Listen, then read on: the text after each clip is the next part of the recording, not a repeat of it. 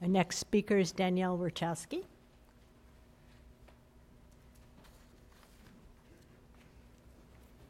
It's me again. So um, I just want to um, say that my, I'm not only a parent at A P S, but I've been a, a substitute teacher, and I've gone into a lot of classrooms. I've been in the middle school, every single middle school, every single high school, community centers, and things like that. And first of all, I will say the teachers are phenomenal in A P S.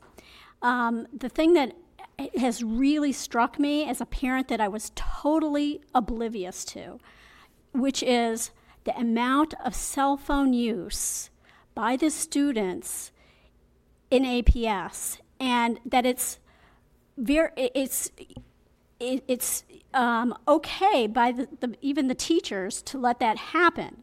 When a kid forgets an iPad, hasn't charged their iPad, oh, just use your cell phone. They use their tests to use cell phones. You know, if we're going to have this one-on-one, why are we letting them use cell phones instead of iPads and their computers? That I just do not understand. And if you had seen how many times that, you know, you'll say, please turn off your cell phone. Please put it away. They don't. You know, it, it's almost like this battle. I mean, if you have kids at home, you know how difficult it is. That is happening.